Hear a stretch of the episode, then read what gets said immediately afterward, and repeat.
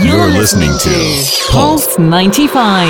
Pulse 95. This is Pulse 95 with Yalla Home. Yalla The Home Edition. Pulse 95. Music's greatest songs. Greatest songs. Worth covering. Original classic hitmakers.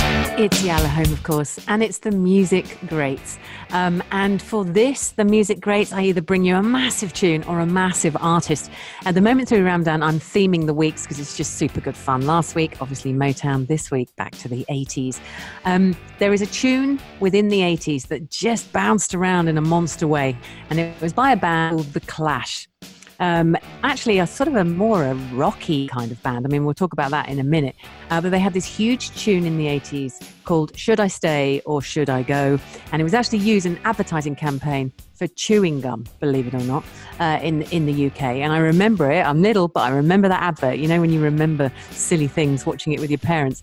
Um, but let's talk about the Clash because they they they're a punk band predominantly. Who then there's lots of mention of hip hop, and that amused me because I thought, well, how's going to feel with this?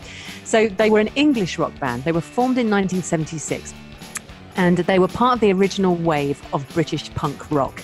And if you haven't um, sort of Googled this ever, if you haven't really explored that, you should, because you should see the fashion. It's, it dominated and it also is still around today. You know, if someone has um, what do they call them? Mohican, you know, where the hair's all stuck up in the middle, mm. spiky hair, all that kind of male trends. Um, you know, 10 years ago, 15 years ago, um, all the boy bands were spiking up their hair. Well, that first happened during the punk era, and it was considered quite an aggressive kind of fashion statement. We're making spikes with our hair.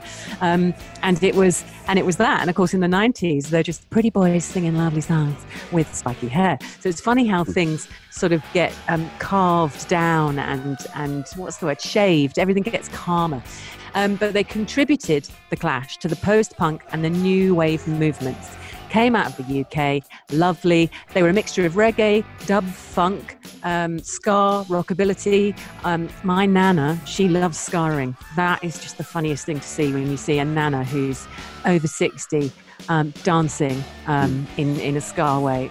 Really funny. Do you know? Do you know that? Um, yeah. Big ass about yeah. the. Okay, that just makes me laugh. Anyway. They had four members. They got Joe Strummer, they got Mick Jones, Paul uh, Simonon, and uh, I hope I'm pronouncing that right, and Nicky Topper Headon.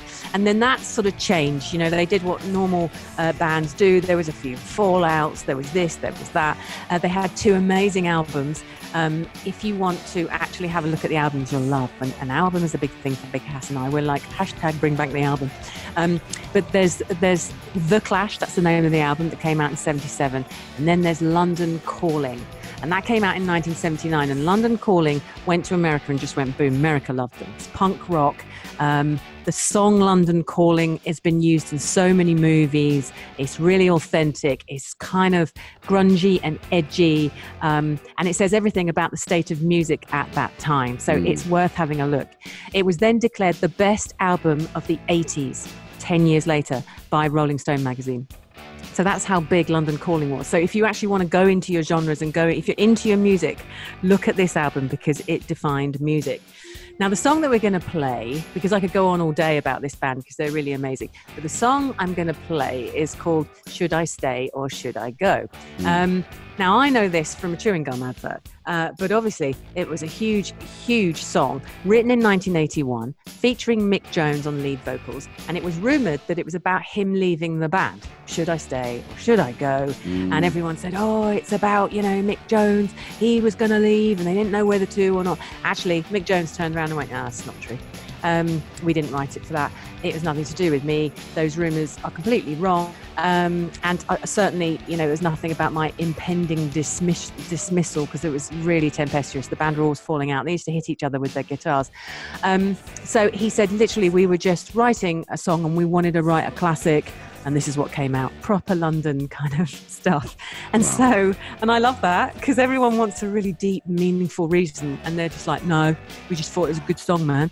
Yeah. So let's hear it. Should I Stay or Should I Go by The Clash on the Music Greats on Pulse 95.